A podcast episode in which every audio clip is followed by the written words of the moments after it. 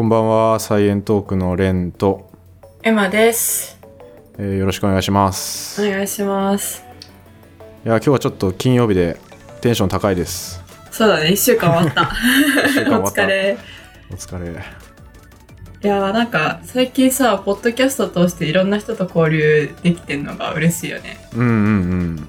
そうだね。なんかこの間はバイ狩りの方とか、まあ、コラボした人だけじゃなくって、ツイッターとかでもいろいろいろんな人の活動を見れて 交流できていいなって思ってる。そうだね。いや、ありがたいことに、うん。ちょっとずつ聞いてくれる人もね増えて、ありがたえ。いですね。うんうんやっぱ番組間の交流とかもあって。うん。うん。うん。まあでもなんか、普段さ、あの俺らは結構普通に会社で働いたりしてるけどなんか世の中いっぱいいろんな人いるなってねめっちゃ感じるえ。そうだよね。うん、ななんか思うのが一番自分たちからなんかもう関わりの薄い人ってどんな人なんだろうって結構思う時があってうん、確かに確かに。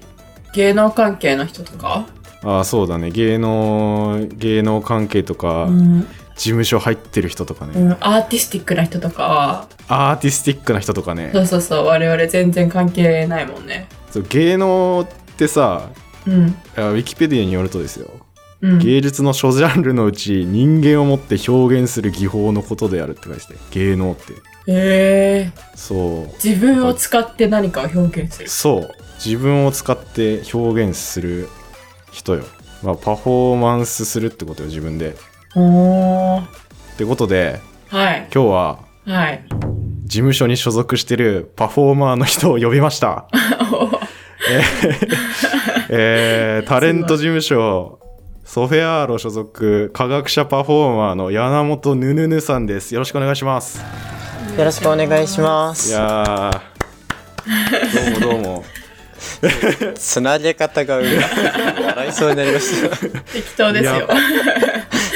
もうパフォーマー パフォーマーってまあ聞いてる人どういう人なんだろうって結構気になるところではあると思うんですけどまあちょっとじゃあ最初に簡単に自己紹介していただいてもいいですか？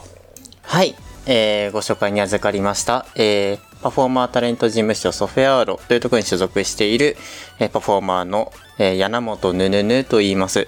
まあ、ぬぬぬと覚えていただければ幸いです。あーありがとうございますありがとうございぬぬぬます。はい。ぬぬぬって最初読めませんでしたあの ままたまたみたいな、ね そうそうそうですね。カタカナでぬに見えるかなみたいな。いやーすごいっすよねこれこれ自分で考えた芸名みたいな感じですよねあ、自分で考えますした。ごいなんかおもろいっすねぬぬぬ、なんか柳本も初め山本かと思ったらよく見たら柳本っていう 難しいアルファベットとかだとちょっと読めないですよね。いやそうですね。確かに。N 多いなっていう。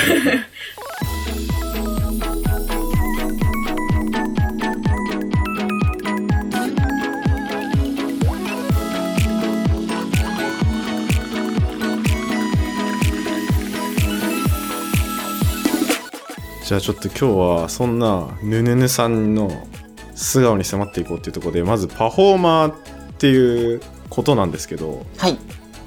どんなパフォーマンスをしてるんですか？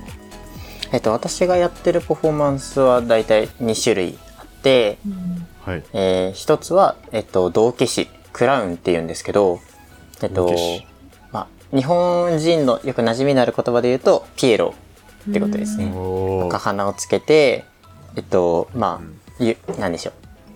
特定の場所をぐるぐる回りながら風船を作ったりとか、大道芸みたいな感じでショーをしたりとかっていうのをやっているのが道化師と、あと、今もう一つ、えっと、パフォーマー業界の言葉で言うと、スタチュー、銅像っていう意味のスタチューっていう、はい、はい、パフォーマンスがあって、で、私はその銅像みたいな、えっと、メイクをしてるわけじゃなくて、まあ、お人形さんみたいなメイクをして、まあ、駅前とかの道路使用許可を取った場所で、まあ、止まっている人をやっているという感じですね。あのなんか結構癖強いポーズしてピタって溜まってるやつですよねきっとそう、そんな感じです、そんな感じです。多分見たことある人は意外と多いんじゃないかなと思うんですけど。いやーなんか直接は見たことないんですけど動画とかで見たことあっていや私見たことありますよおなんかでもその人はすごい金色に体を塗ってる人で動いてない人だったから、本当に見た目銅像みたいな人で、ただ、ねぬぬさんみたいに、あの、今、私たちの画面でねぬぬさんちょうど見えてるんですけど、すごい今、なんか女の子みたいな可愛い、あの、メイクをされてて、ただ、あの、銅像みたいな感じじゃないんですよね。だからなんか、普通の 女の子みたいな感じの人が止まってるのは私見たことないので、うんなんか、道路で普通の可愛い女の子止まってたらちょっとびっくりして、なんかこれパフォーマーなのか何やってんだろうなってお大丈夫かみたいな。なりそう。確かに確かに。いや、もしかしたらその黄色い人、あの、私の直接の先輩かもしれない。おお多分多分に、日本で、日本で黄色い人だったらその人しか知らなくて。海外なんですよね。あー海外なんですねよ。ああ、なるほどなるほど。はいはいはい。よかった。ちょっとドキッとしました、今。え、なんか。国に一人いるんですか？金色の人が。いそう、でも金色とかは、そういう目立つ色なんでいるかも、結構。うんうんうんうん。確かにな、路上で金色の人いたら別に止まってようが動いてようが見ちゃいますよね。うんうんうん。え、それって、はいその、なんか、あからさまにパフォーマーみたいな感じのポーズで止まってるんですか？それともなんか日常の動きみたいなので一瞬を表してずっと止まってるのか？ああ、結構人によりけりで、割と自由度が高いんですけど、その、そうですね。僕は、あの、人形らしいポーズをしようとしてます。その、なんか、マネキンとかがこう、腕を上が上げた状態で止まってたりするじゃないですか。ああ、はいはい。なんか、そ、そういうその腕が、なんか左右両方ともちょこっと上がってるみたいな感じのポーズで、あーあとは、あれですね。私は特にその、メイクが、まあさっき可愛いっておっしゃっていただいたんですけど、まあ女の子風なメイクをしてるので、まあ顔をどんな風に見られても大丈夫なように、その、基本的に瞬きをしないで、え？なんか、えー、だいたい3分ぐらいは瞬きしないで、えなんか、あ、今誰も見てないなと思ったら瞬きしてみたいなぐらいの、すごい。えー、それはもう特訓してるみたいな。もうなんか、現場に出てからいきなり、あ、やってみようと思ってやってるって感じですね。へえ、すごい面白いな。腕痛くなりそうだなう。ん、なりそうですね、今日は、今日はちょっとポーズの関係で見り方が痛い。今日も今日もやってきたんですよ そうですそうれですそうですどどれぐらいやってきたんですか今日？今日はでも、今日は3時間ぐらいですかね。3時間？はい。へもう長い時は、8時間とか10時間とか、まあ、飲み物飲んだりはするんですけど、それ以外は基本的に止まったままえ。待ってたりします。すごいやー、泊まる人と初めて喋った。友達と喋んないですもんね、確かに。い確かに止まる確か止まる人を動かしたよに。やべえ、やばいやばい。ちょっと私ら貴重かもしれない。貴重な姿見れてるかもしれない。あの音だけなんでそうだそうだ。これあれですよね気になる人はあのツイッターとかで写真でぜひ見てほしいなって思いますねうん可愛いですもん。うん女子顔負けじゃあです。動画が上の方になるように。はいツイートしておきますちょっとぜひぜひ ぜひぜひ。であとはピエロピエロって言いましたよねピエロあ今そうです僕ピエロとそうです喋ってるはい。ピエロはどういうことをやってるんですか？そうですね。まあ、でも、一番多いのは、あ、多かったのは、えっと、なんでしょう。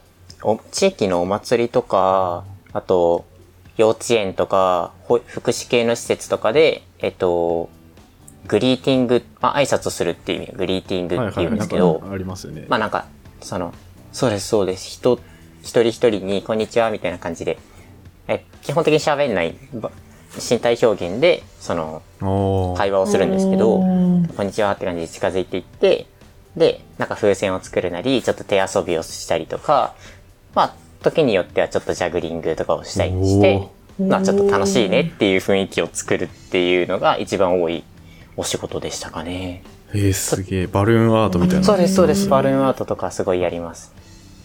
本物のピエロだすごい。今一番なくなってる仕事ではあるんですよね。ああ確かにイベントとか減ってますよね。そうなんですよ。その特にその距離を置けないそのマスクをつけたら可愛くない人がそのぐるぐる回らなきゃいけないってことで一番少ないお仕事ではあるんですけど。うーん。確かにな。マスクの上から赤い鼻つければいけるとかないか。そうなんですよ。結構そうなんか今もやってる人はそんな感じで頑張っている感じ。あ本当にそうなんそうですすそうです。マスクに。あそうなんあだあうん。マスクに鼻がついてるわけじゃなくてまあ鼻が大きくなって赤くなってるんですけど、はい、へえ。ちょっと世界観上そういう設定になってるんですけど。あじゃあその僕最初にヌヌヌさんを知ったのが、はその科学科学者パフォーマーみたいな科学者ピエロ的なことっていうことですよあねそうですそうです。これは科学者ピエロ。もうそこ科学者ピエロ。だからそういう科学っぽいことをやるピエロっていうことですよね。あそうですそうです。そうですね。特にそのはさっきはグリーティングっていうあの形のパフォーマンスをご紹介したんですけど、あはい。まあもちろはい。んショーみたいな大道芸とか、あのー舞台の上でやるショーとかあと最近だと配信のライブイベントとかそういう時はあうん。のー道化師でたくさんなんかまあ可愛く動いてジャグリングをしたりあと科学で白衣を着てあの道化師をやってるんですけどその時にちょっと科学実験みたいな感じで面白いうんはいはい。面白い現象みたいなのをちょっとやったりしていますね。いやー面白いですね。じゃあちょっとまあもう聞きたいことはたくさんあるんですけど、あの初めてピエロと今僕喋ってる僕らはいはいはい。喋ってるんで、じゃあちょっと前半ではそんなヌヌさんが、まあ、どうしてパフォーマーを始めたのかとかっていう話を中心に、でどういうバックグラウンドがあるのかとかをちょっと聞いてで後半でまあ科学とのつながりというか、まあ、そういうなんか理科室を作るみたいなことをやられてるっていうのを僕は拝見していたので、まあ、それをちょっと後半で掘り下げたいなとはい。思います。じゃあ、はい。最初にそうですねパフォーマーを始めたきっかけとか経緯とかってどんなそうですね。まあ、ところですかパフォーマーを始める前も、まあ、大体中学生ぐらいからたまたま学校にその、ジャグリングとかバルーンアートを通してボランティアをするみたいな活動があって、で、大学にもちょうどそんな感じのサークルがあったんですね。で、そうですね。で、そのサークルもボランティアのサークルだったんですけど、そこで初めて道化師に、ピエロに出会って、で、そこでサークルの活動を続けていくうちに、そのサークルの中で、まあ、先輩たちがどんどんプロの道に行く人が出てくるみたいな話を聞いて、え、僕もそうですね、プロの道を目指してみたいと思って、すごいですねそれで今プロのパフォーマーになっているという感じですね。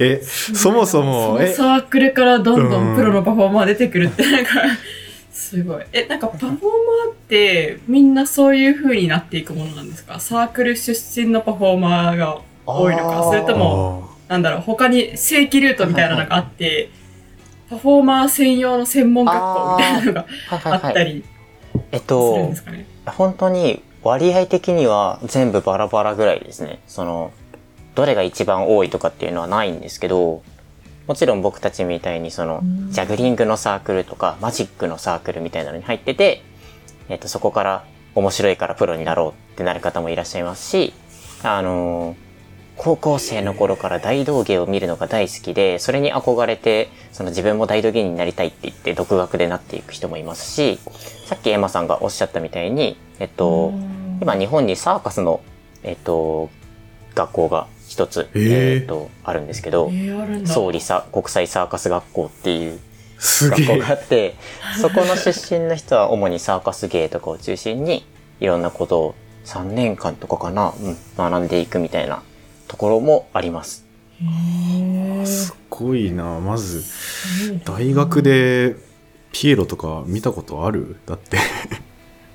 ピエロないな。ぁそういうサークルあったのかな？全然知らなかった。多分、あの、大学のピエロのサークル多分日本で2つぐらいしかなくて。あそんなす少ないですね そうなんです。一つは、あの、なんでしょう。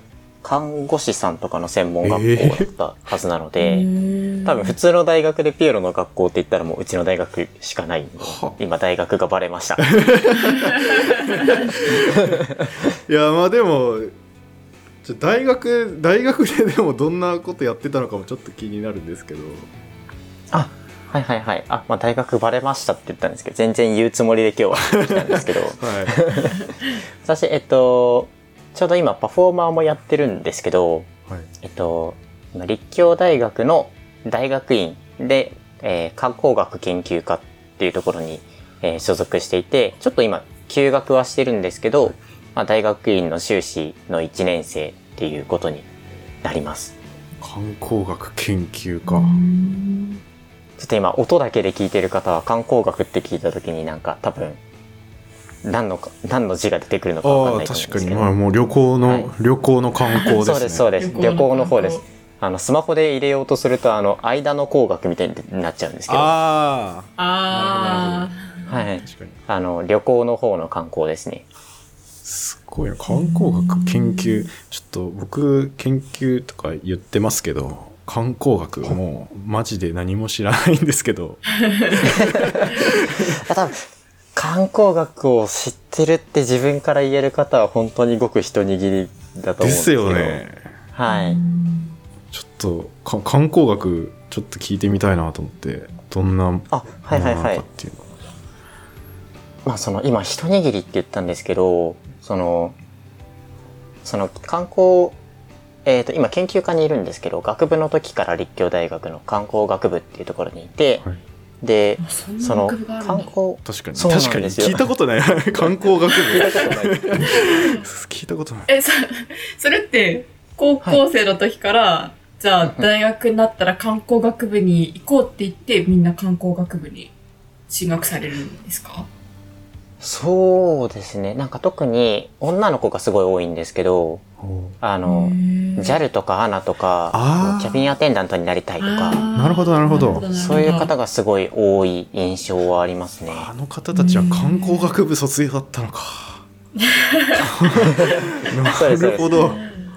あとなんか最近多いのは、まあ卒業後の進路の話ですけど、はい。あの、楽天さんとか、あと、ちょちょ、っと前だと JTB さんとか、はいはいはい日本旅行さんとかう、んそういう旅行会社とかの、今、確か JTB の会長さん社長さん、はいとかが、うちの学部の卒業生とか、そんなすげえレベルでえす。ー、すごい。じゃあ結構前からあるんですね。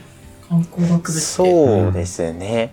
うちの大学は、その、観光学部ができたのは1998年なんですけど、98、まあその前か結構最近でそうですすね、ね20年前ぐらい。はい。でもまあ、もっと前に、もう大学の中にホテル講座って名前で、それが1946年、そ戦後すぐぐらいから、そのまあ、ホテルとか旅行のことを学ぼうっていうのが、まあ、うちの大学の中にできまして、はい。その流れで、今観光学部にいろんな人が来ているということになります。へええ何人ぐらいいるんですか？観光学部って。えっと、一学年が400人ぐらいおですね。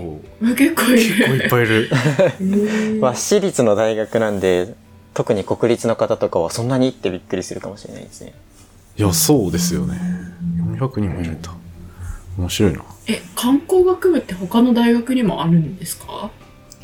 なんか最近増えてきたみたいで、へえ。1番目か2番目がうちの立教大学なんですけど、うん今有名なところだと立命館とか、あるんだ。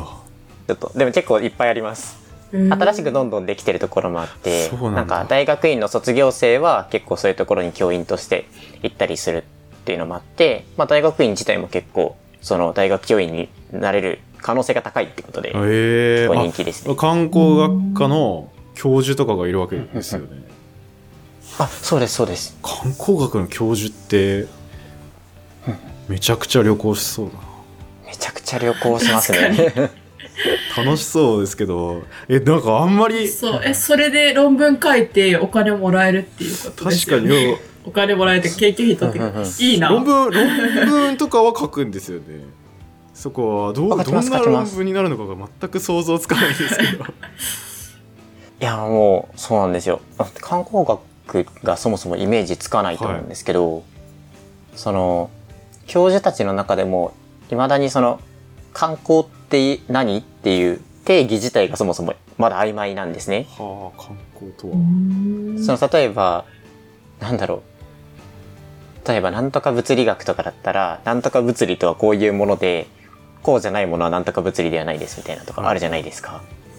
なんかそ、そういうのが観光、そもそも観光って何っていうのが、まあ、海外の研究者も含めて、あの、いろんな研究者の中でちょっと取り、捉え方が違って、で、その捉える広さとか狭さによって教授たちの意見が食い違っちゃったりするので、未だにその、やっぱり観光学って何？観光って何っていうことをそもそも議論してる段階っていうところではありますね。なのでまあ、教授たちも、その、大体、他の学部から来てる教授が、の方が多いんですね。建築学部とか、文学部とか、地理学部とか、社会学部とか、そういうところから来てる教授が多くて、まあ、社会学とか、まあ、建築もあるので、もう理系も文系も雑多にいろんなところの教授たちが、観光ってじゃあなんだろうねっていうのを考えるのが観光学部。ええ面白いなうんはいありますね確かにな文系っぽいけどやっぱ理系のところもあるんですね結構建築とかは理系になるのかそうですね。建築とか、あと心理とかも、心理はい、観光心理学とかもあるので、高心理学どういう風な、なんだろう、マーケティング戦略だったら来るのかみたいな。あそうです、そうです、そうです。なはい。るほどな、えー、そういうのだと、経営学と心理学と両方ミックスして、で、観光のことも考えるみたいな。いやなんかよくネットサーフィンとかしてうて旅行先とかを探すとかなった時にもうめっちゃ綺麗な写真とか出てきて「わ生きて!」ってなるんですけどああいうのも観光心理学に踊らされてるっていうことですよねきっと。あ、そうです、そうです。観光心理学のもありますし、何でしたっけ？あの、ツイッターとかで視点学さんとかを見ちゃ見たりするんですけど、視点学視とか、点学？あと、そうですね、あと、どういう景景景観学みたいな、あのー工学部の中に園芸学、園芸学っていうのがあるんですよ園。芸はいはい実は。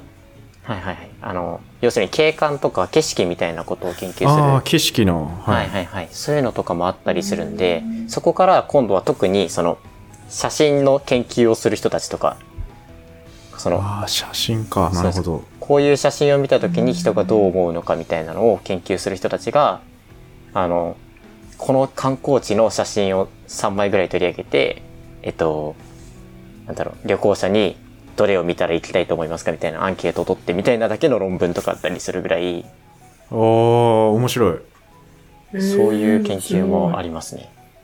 すげえなそんな写真でどういう気持ちになるかとかってもう観光心理学マスターしたらインスタグラムとかめちゃめちゃフォロワー増えそうそうですよね。写真とかをいい感じの写真とかをバーッと出して。いろんな地域からうちの写真を撮ってくださいっていう感じになりそうですよね。いやーなりそうですよね。今なんかもうみんなスマホとかで写真とか見たりして旅行先決めたりとかしますもんそうです、そうです。うんうんうんうん。あ面白いな。観光学ってじゃあ新しいんですか？そうですね。少なくともその日本だと、まあ、うちの大学が、のホテル講座が始まったぐらいから計算すると、大体75年ぐらい歴史になりますあし、でも75年。かうん。その一番最初に多分海外で研究し始められたのも、多分観光学英語だとツーリズムっていうんですけど、はい。その観光のそことそのまんまで。ツーリズムの研究も多分100年とか150年とかだと思うので、はあ。全然他のうん物理学とか、あの、化学とか、そういうのに比べるともうめちゃくちゃ歴史浅いですね。まあでもなんか世界中でやられてはいそうですよね、そういう観光とかうんうんうん。呼び込みたいみたいなのがあると。うん。すごいな。うん。でも思ったよりあの長い歴史もっと浅いかと思ったら、意外と150年って結構長いような気がするんですけどね私としては、あートータルと確して。かに確かに。だってさなんか生物とか科学でもなんかすごい新しい学問あるじゃん。ちょっと全然出てこないけどさ。うんうんいやまあ細かく分野分けしたらいろいろうんうんうん。うん科学の中でもなんちゃら科学っていう分け方がたくさんあるみたいな感じだよねイメージ。うんうんうんうん。うんああ、確かにそうですね。観光〇〇学みたいなのも結構出てきたり。まあでも化学はないな絶対。